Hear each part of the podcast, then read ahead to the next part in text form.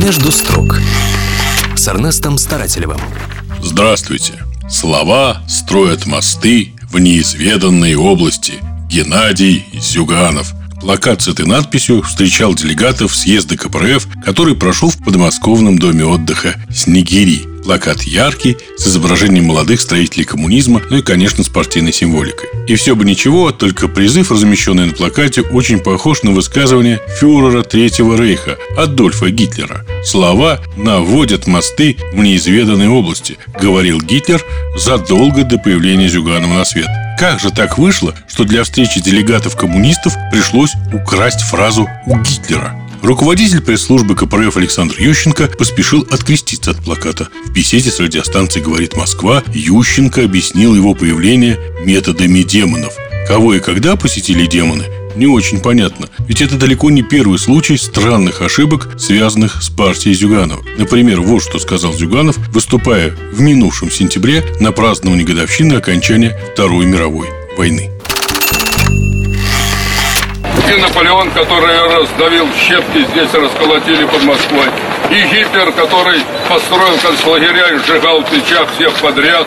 И русских, и евреев, и цыган, и поляков, и всю остальную сволочь.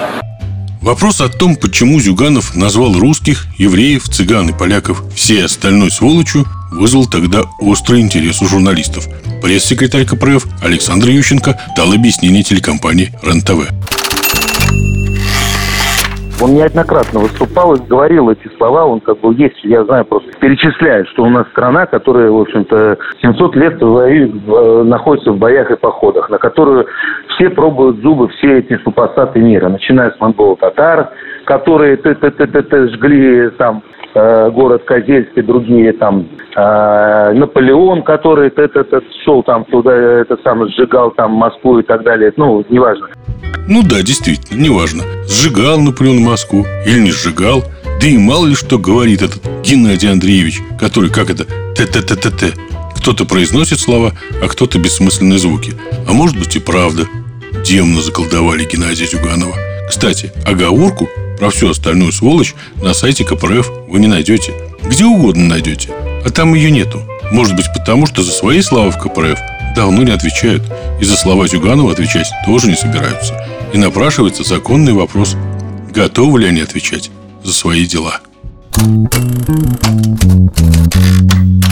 Между строк с Эрнестом Старателевым.